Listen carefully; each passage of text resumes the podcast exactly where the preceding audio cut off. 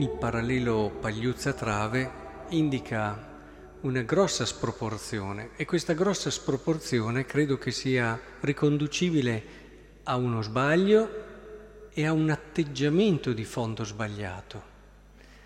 Cioè la pagliuzza può essere paragonata allo sbaglio per quanto possa essere grave, però è uno sbaglio e, e può succedere a tutti di sbagliare, la fragilità e così via. Però quando c'è un atteggiamento sbagliato che non vede la cosa più importante, questo è assai più grave.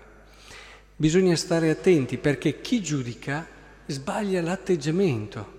L'atteggiamento di fondo non c'è solo il peccato del giudicare, ma c'è proprio un modo sbagliato di vedere la vita, di vedere se stessi e di vedere l'altro. Perché non comprendiamo che l'aiutare l'altro, il cercare il bello dell'altro, favorire e fiorire che l'altro risalga e abbia un futuro, abbia una speranza. E questo, ciò che rende bello il mondo, belli noi e bella anche l'anima evidentemente dell'altro. Quindi capite che nel momento in cui io giudico, io chiudo, io chiudo la possibilità che l'altro abbia di potersi rialzare, mentre invece l'altro sbaglia.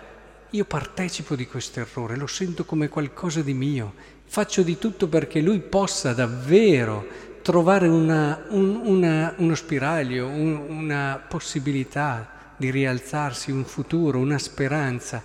E ci entro dentro a questo errore per morire con lui, ma risorgere nella speranza che nella grazia posso donare.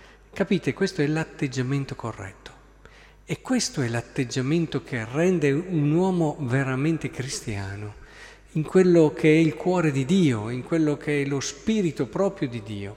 Per questo vorrei che davvero pregassimo, perché non a caso nel Vangelo si condanna tantissimo il giudizio e, e a volte noi invece non ce ne accorgiamo neanche, tutte le volte che giudichiamo è diventata una cosa talmente normale invece no, spesso è quell'atteggiamento lì che dobbiamo cambiare. Tu mi riguardi, tu che stai sbagliando adesso, mi riguardi. E, e io devo fare di tutto perché tu possa essere migliore con quella partecipazione e quell'amore che ti ridà speranza, perché non so se ci avete mai badato, quando voi dite anche con buone intenzioni qualcosa a una persona come critica o comunque anche costruttiva, mettiamo, però se non la fa- fate con quella passione e quell'amore l'altra persona si chiude, l'altra persona difficilmente raccoglie la correzione che voi date a lei, eh, perché siamo fatti così, se non sentiamo che l'altro ci dice una cosa con amore, eh, difficilmente raccogliamo anche la correzione. E allora il Signore ci dia questo atteggiamento ed è questa la trave ed è questo ciò per cui dobbiamo pregare ogni giorno. Questo veramente ci dà il respiro di Dio, il respiro della fede cristiana.